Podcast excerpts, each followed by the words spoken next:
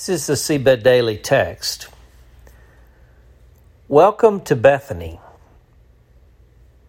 John 11, 1 to 7. Now, a man named Lazarus was sick. He was from Bethany, the village of Mary and her sister Martha. This Mary, whose brother Lazarus now lay sick, was the same one who poured perfume on the Lord and wiped his feet with her hair. So the sisters sent word to Jesus Lord, the one you love is sick. When he heard this, Jesus said, This sickness will not end in death. No, it is for God's glory so that God's Son may be glorified through it. Now, Jesus loved Martha and her sister and Lazarus. So when he heard that Lazarus was sick, he stayed where he was two more days. And then he said to his disciples, Let us go back to Judea. Consider this the Spirit of Jesus in me greets the Spirit of Jesus in you and brings us together in the name of the Father and the Son and the Holy Spirit. Amen. We made it two miles from the old city of Jerusalem. Welcome to Bethany. Lazarus is dead four days in the sealed tomb. The sisters, Mary and Martha, are distraught. Lots of grieving friends are gathered. Jesus is actually crying. It is a traumatic scene, to say the least.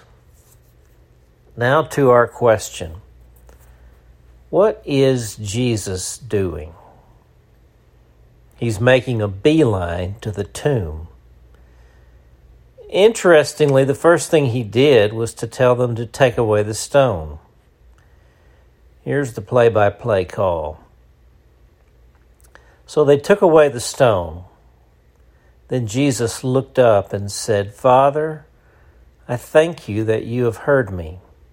I knew that you always hear me, but I said this for the benefit of the people standing here, that they may believe that you sent me.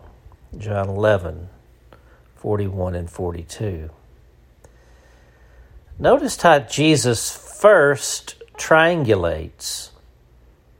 But notice what he does not do. He doesn't say, Father, would you heal Lazarus? He sets up the triangle for the benefit of the people around to know from whence this demonstration was coming and without pause, he collapses the triangle and prays in a straight line. When he had said this, Jesus called in a loud voice, Lazarus, come out.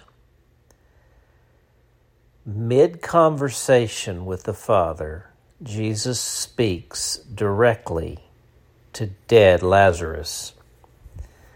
The words, Lazarus come out is properly speaking a prayer.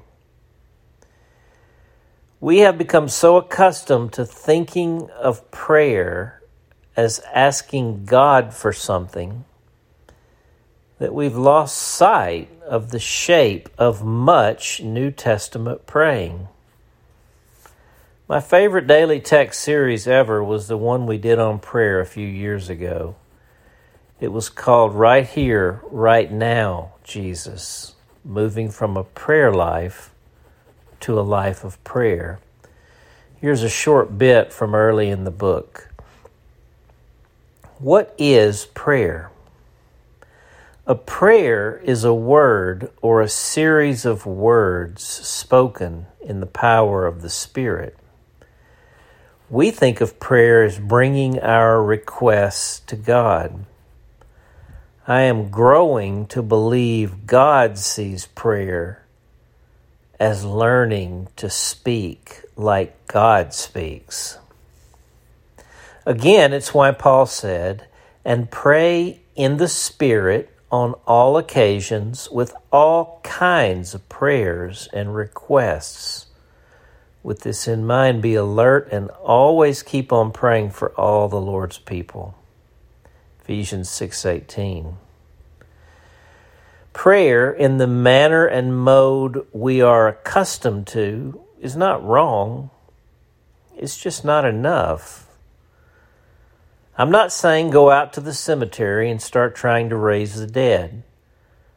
I'm not even suggesting you go and tell your wheelchair bound Aunt Bertha to walk.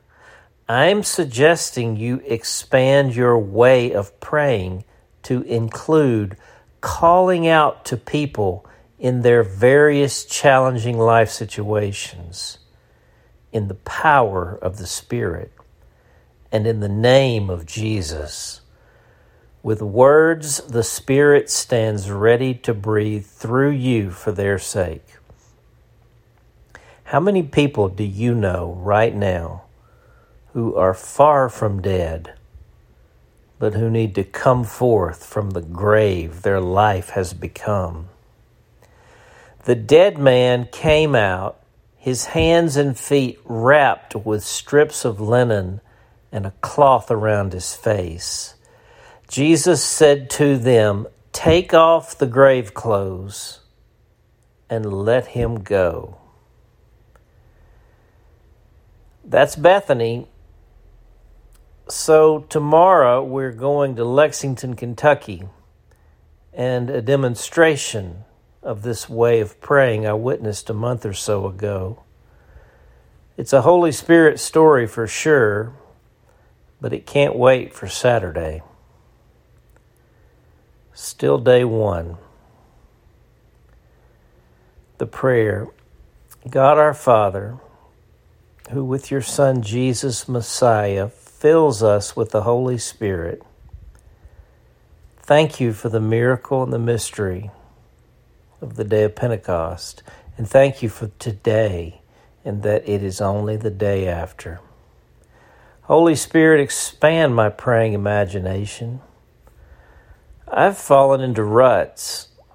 And the worst rut is we tell people we'll pray for them and we hardly do it.